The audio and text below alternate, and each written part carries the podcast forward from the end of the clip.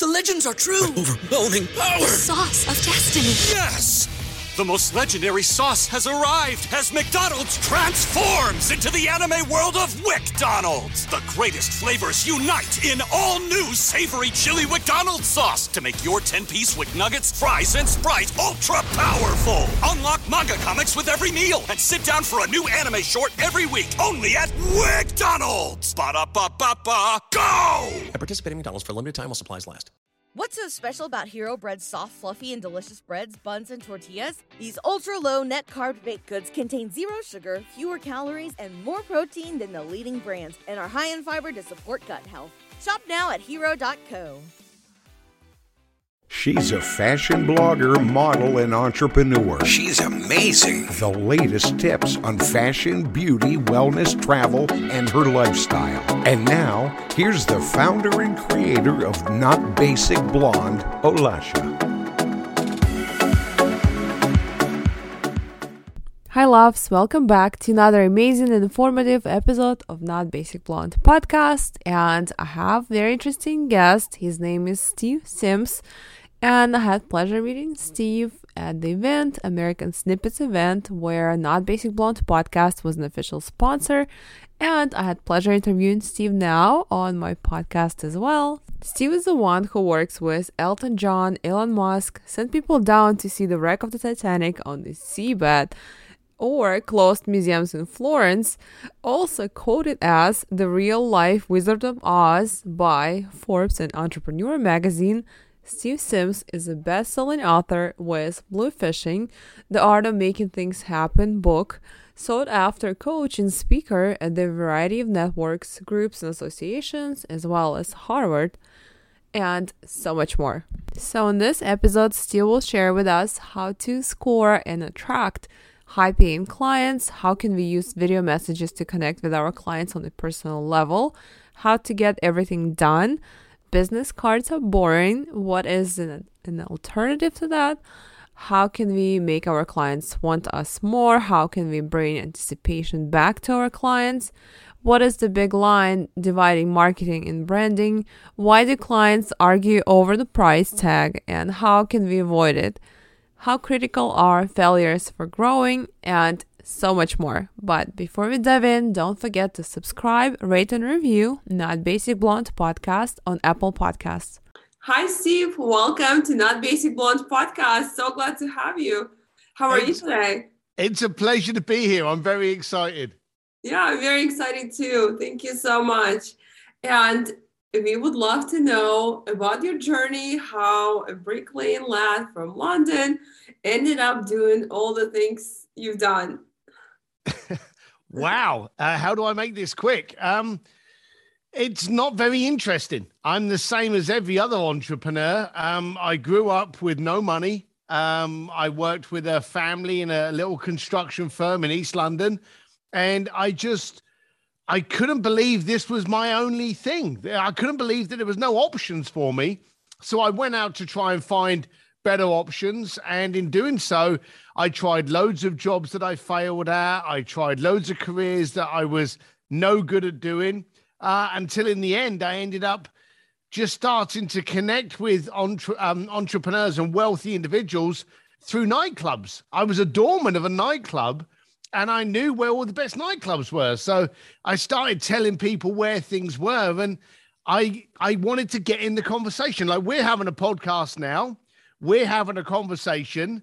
That's what I wanted to do. So back in the 90s, the only way for me to have a conversation with quite simply a billionaire was to find something that they needed, supply it so that I could enter into the conversation. I didn't expect it to be anything, but it ended up becoming one of the world's largest, um, largest experiential concierge firms. And I wrote a book, and now I travel the planet, coaching, teaching people how to be able to achieve the uh, the ridiculous and the amazing. Such an interesting story, and we would love to know more about your book. Would you please tell us before we, of course, get into the most interesting part?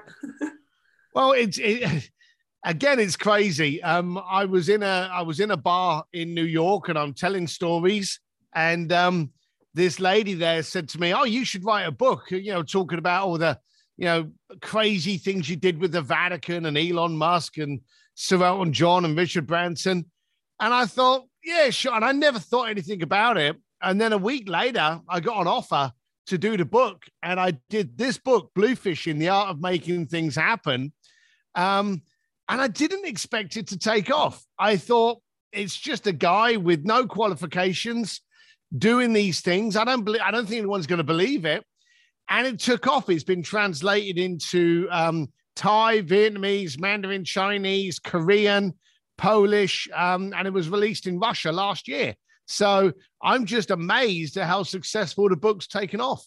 Wow, it became like world famous bestseller. That's incredible. yeah, it is incredible. It's very surprising. And from that, it got me the chance to be able to coach and to do the other different things I do. So I'm very, I'm very appreciative, but also very surprised. Wow. And what did you do with Elon Musk? we would love with Elon Musk.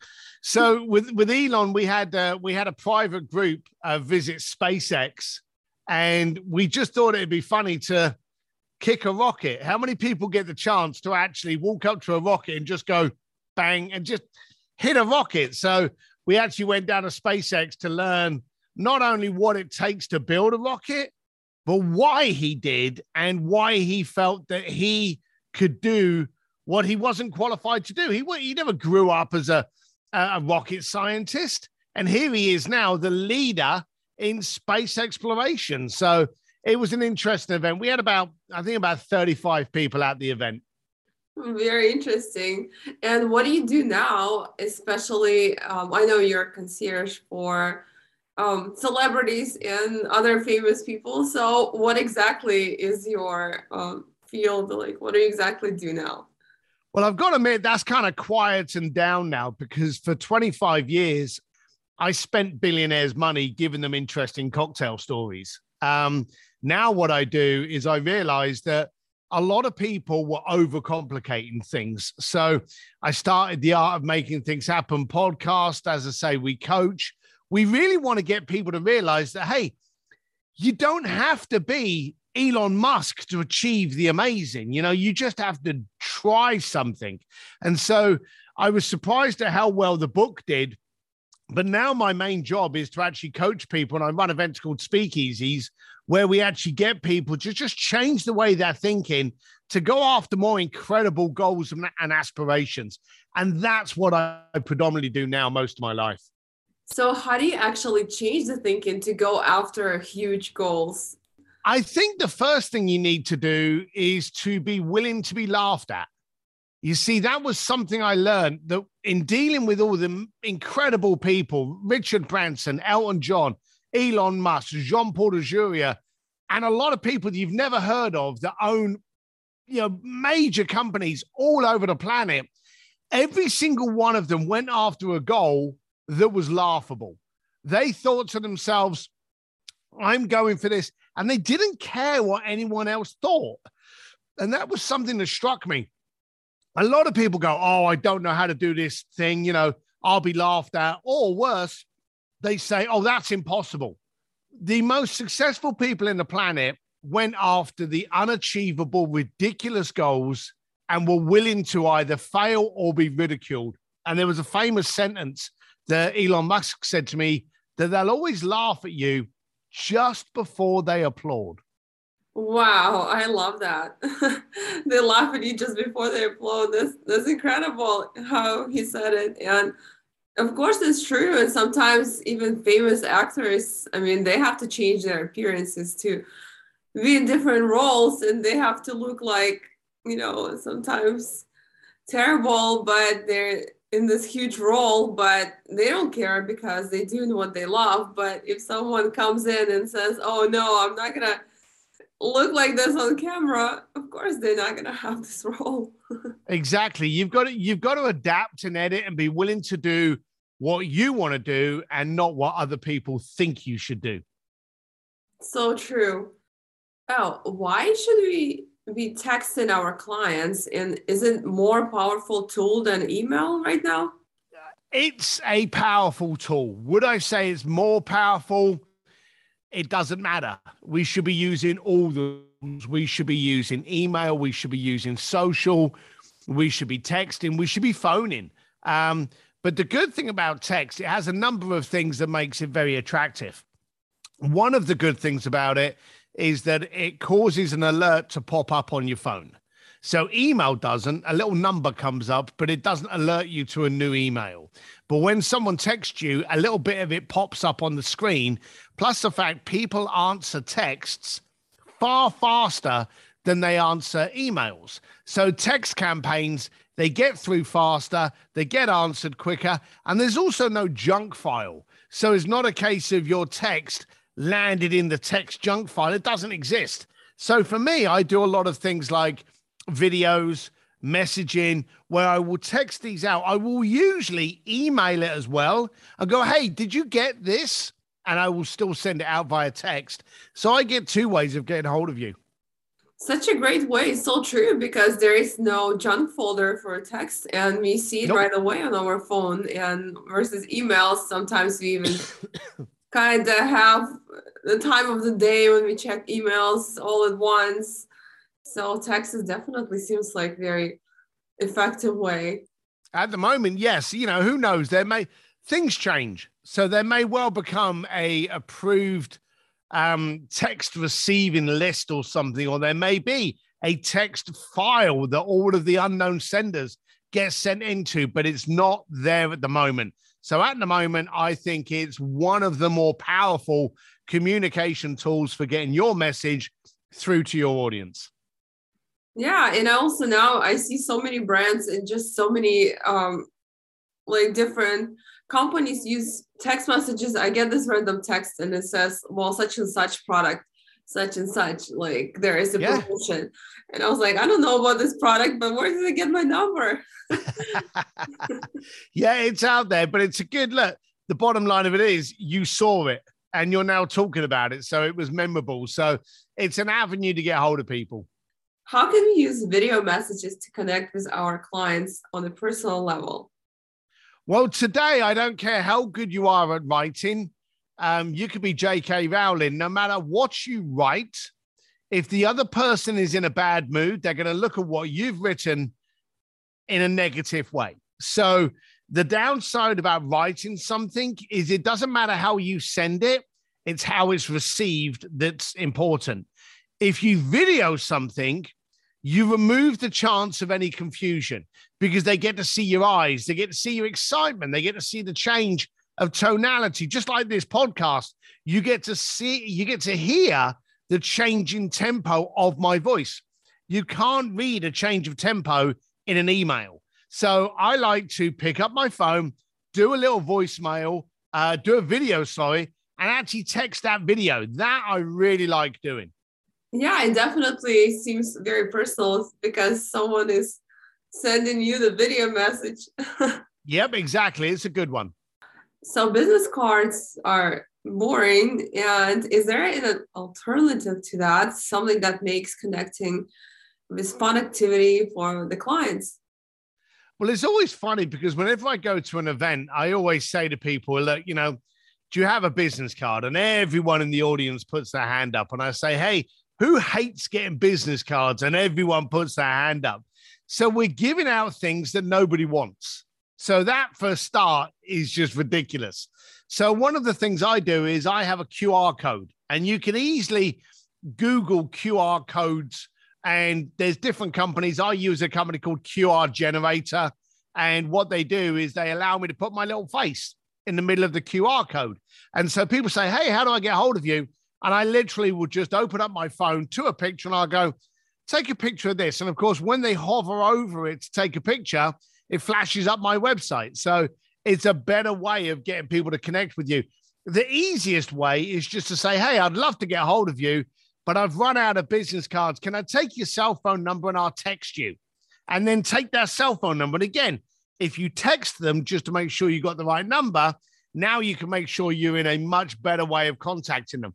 When you give someone your business card, you've also given away control. You're hoping that they're going to contact you, but there's no guarantee of that. So the best way to do it is to just go, give me your cell phone number, I'll text you, and then do it in that way. Hmm, very clever, especially when you say you giving out the business card, you are giving out your control. Of course, you, now you have to sit and wait if they will text you or they call you or Yep. their card. I mean, your card get lost. But if you have a QR code or just like text message, like you said, it's totally effective. Yes, it's much it's much better way of doing it. It's much more accurate. What is the big line dividing marketing and branding?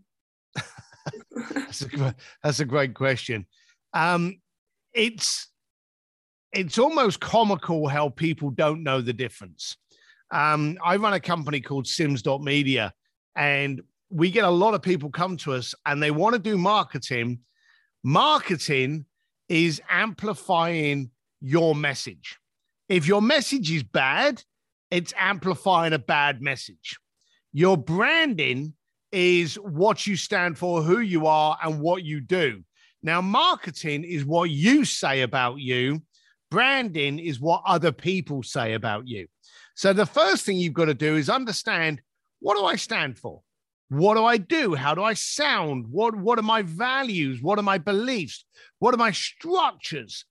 And when you know the answer to that, you can make you have a solid foundation for your brand and then you can amplify and market that but in today's world the first thing you have to do is think about your brand and you think about things like virgin airlines and you think about nike shoes and you think about apple computers or just apple brand you know all of a sudden each one at rolls royce everything i've just men- mentioned suddenly you have a thought about what relates to that brand. Nike, you think about athletes and you know the cool, the cool sneakers and the cool lifestyle, and you know being able to slam dunk or being able to run or being able to do any kind of sport. You think of Apple, and you think Apple's just cooler than PC. You think of Rolls Royce, and you think, oh, that's a status symbol. I've achieved something. All of these are brands, and they brand first so that you have that recognition and then they market second. So brand first, market second. I'm glad you explained this difference because there are so many people that actually confuse it. I'm glad you said Yes. when you have a bad message or bad branding, marketing amplifies that. So before anything else, so first you should brand it well and then market it. I love how Correct. you justify that. Yep. No, it's a, it's it's a very easy thing to get confused about, um, and they really need to pay attention to it. Why do clients argue over the price tag? How can we avoid it? If you get an argument over the price tag, it's your fault. When people come to you and they start arguing over the price tag, it's because you failed to demonstrate the value. Your fault. So whenever you're speaking to people, you can say to them, "Hey, it's going to cost ten thousand dollars, but I want to focus on what's going to happen, what's going to save you time, what you're not going to need to worry about, and what it's going to do impactfully to your business, your life. And you focus on all of those points so that then they go, Well, hang on a minute, I get all of those things for only $10,000. And so you've really got to build in the value of what it is you do. Too many people go, Well, I can help you for $10,000. And then people go, Well, what do I get? You know, what are you going to do? And that's when people are arguing over price tags. If anyone ever says to you, Oh, that price tag's too much, it's because you failed to demonstrate the value and content of what you're doing. Wow, very interesting point you highlighted. So basically, you can there is no overpriced items. They just like No. undervalued, Yeah. or they just did not highlight the value of the item. But you basically can sell any item for anything if you give them many reasons. If you give them a good enough reason why they should pay that.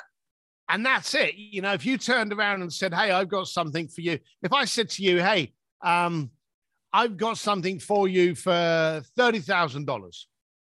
And you're thinking, well, $30,000, that's too much. You know, I, you know, I've only got $50,000 in the bank account. I'm not going to spend $30,000 on you. I don't know what I'm buying.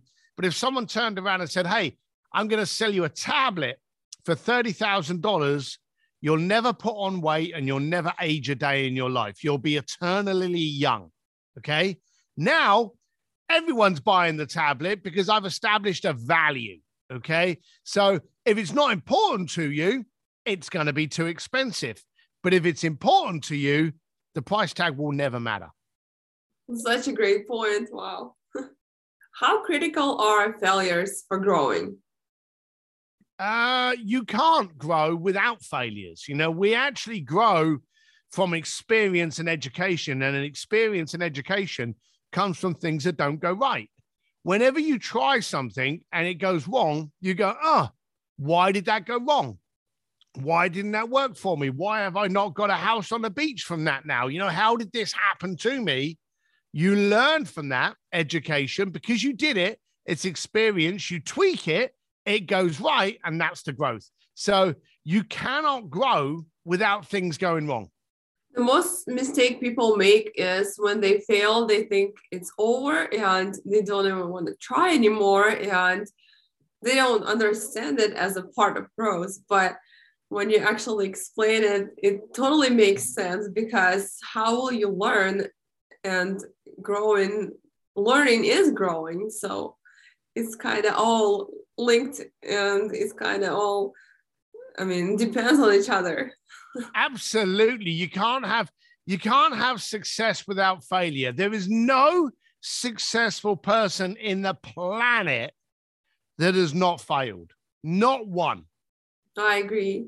How can we distinguish ourselves in front of valuable clients who don't know us yet? That's a strange question because you say, How do you distinguish yourself? You don't. Okay. When you want to attract a client, the only way to attract a client is to make all of the focus about them. If they've got a problem, you're the solution. If they're trying to do something, you're the asset. If you can show that you are a value to them, that's what will make you stand out. Too many people think, oh, I've got to look pretty. I've got to sound good. I've got to dress up in a nice suit. I've got to drive a nice car. No one cares. If you can be a value and an asset to somebody else, you can turn up on a skateboard. They really don't care. So stop focusing on you and focus on the client. But also, there's a thing like people always say when, I mean, everyone judges you by the first impression and by the way you look, but by what are you wearing. So is it true? Or do you know that? Do you know the funny thing? the funny thing is you're correct, sadly. It's poor people that judge people by the cover. You see, affluent people, they judge it on the advice and on the substance. Now, you may have a brilliant idea, but you just may not have been successful at conveying it. You just may not have found your niche. So, successful people, the one habit they have is that they listen to everybody. And sometimes they get the greatest information and advice from someone that you never would have thought about. Now, people that are just making a living, they're the ones that are very quick to judge based on what you look like. For me, I don't have a car. For me, I'm always in a black t shirt and jeans. For me, I'm always drinking an old fashioned and riding motorcycles, not at the same time. But that's me. So if you're going to look at me and go, well, hang on, he hasn't got a Rolls Royce. He hasn't got a Bentley. He's not wearing a $100,000 watch. He can't be successful. Successful clients never think that way. They look at this person, they go, okay, what can they do for me? I don't care what they look like. I don't care what they ride. I don't care what they're wearing. Are they an asset for me? That's what successful people do. The people that judge me or the people that don't know me that would judge me would never judge me as a credible person. You know, it's mostly in Europe because they judge always by the way you dress because there they try to yes. wear like the latest and the greatest brands and they try to stand out like this huge watch and the latest phone but yes. in us it's so laid back and i learned it when i came to us because here everyone could be dressed so casually but driving at the same time like nice car and like even when I go from here, from US to Europe to visit, sometimes I'm like so dressed casually, they don't even know who I am and they might like judge. But I was like, um, you don't even know, you know who you're talking about too. Yeah, those are different. Those are different cultures. You know, I was raised up in Asia, so I'm very much aware of different cultures have different looks. Now, again, I may walk around in jeans and a t-shirt, but if I'm in Italy, for argument's sake, I'll wear a jacket because culturally it's respectful. Um, I won't go into a meeting with sandals on, you know. So there's certain cultural um, differences between different countries. If I'm in the middle of London, I'm at a meeting, I'm going to wear different outfits to here, but I'm not going to try and be a different person. And I'm not going to wear that watch to try and impress you. I'm going to wear it if I like it. So while there's a lot of cultural differences, there's a lot of credibility similarities. Standing for who you are and being who you are will resonate between anyone. Also, you have this fun thing going on, Sims Distillery. What is it? so I, I, I built a uh, community called Sims Distillery for people to join, and I think it's about ninety-seven dollars or something like that. And it's it gets you into um, all of my videos and training but also gets you me twice a month. And we do different videos, we do different AMAs. AMAs are Ask Me Anything. So they're live. So you can actually be on that call and you can go, Hey, how do you do this? And we'll answer it. Me and my very successful friends will answer your problems. So Sims Distillery is a community there to help you grow with basically what is the same price as a cup of coffee. So if you imagine you had a cup of coffee every day, joining Sims Distillery is far smarter, far more impactful, and cheaper than that. Very interesting. I love that.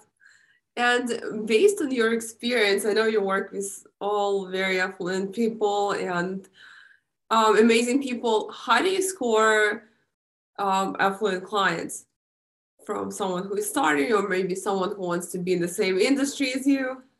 So gaining an affluent client, for start, you should never try and uh, gain a non-affluent client. Non-affluent clients are more painful than affluent clients. So always go for people with money. Always, always, always. It makes no sense otherwise. When you know what the person wants, you turn up as the solution. So do your homework. If there's a client you're trying to get, find out what they're working on, what they like, what they dislike, what their problems are, and you can do all of that just by Googling them. And then when you connect with them, go, hey, thank you very much for this meeting. I noticed you're working on this, and I noticed that you had these two problems. I have a solution. So if you focus on turning up as a solution, that will gain you the interest of an affluent client. Nice.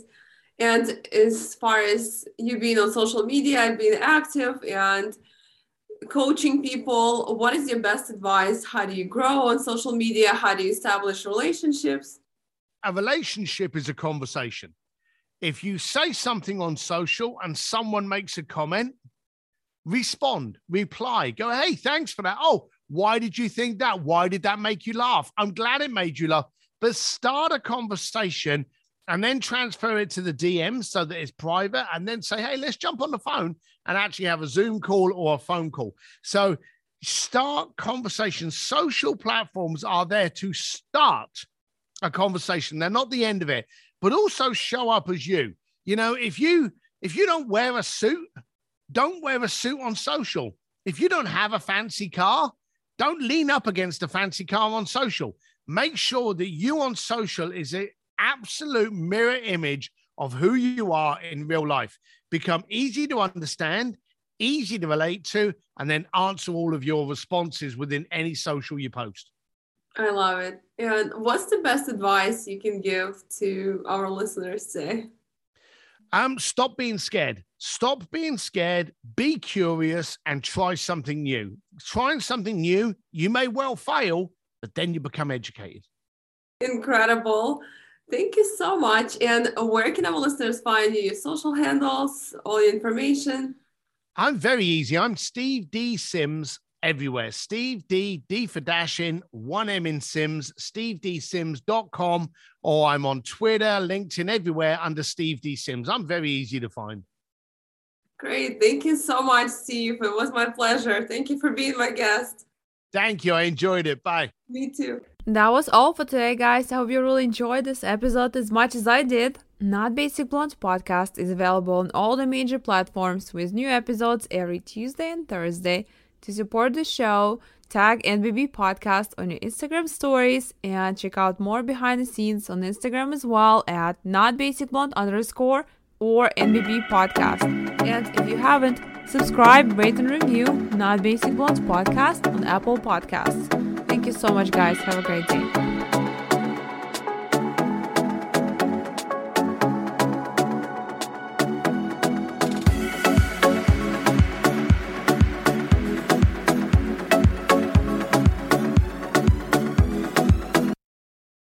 Say goodbye to your credit card rewards. Greedy corporate mega stores, led by Walmart and Target, are pushing for a law in Congress to take away your hard earned cash back and travel points to line their pockets. The Durbin Marshall credit card bill would enact harmful credit card routing mandates that would end credit card rewards as we know it. If you love your credit card rewards, tell your lawmakers hands off my rewards. Tell them to oppose the Durbin Marshall credit card bill.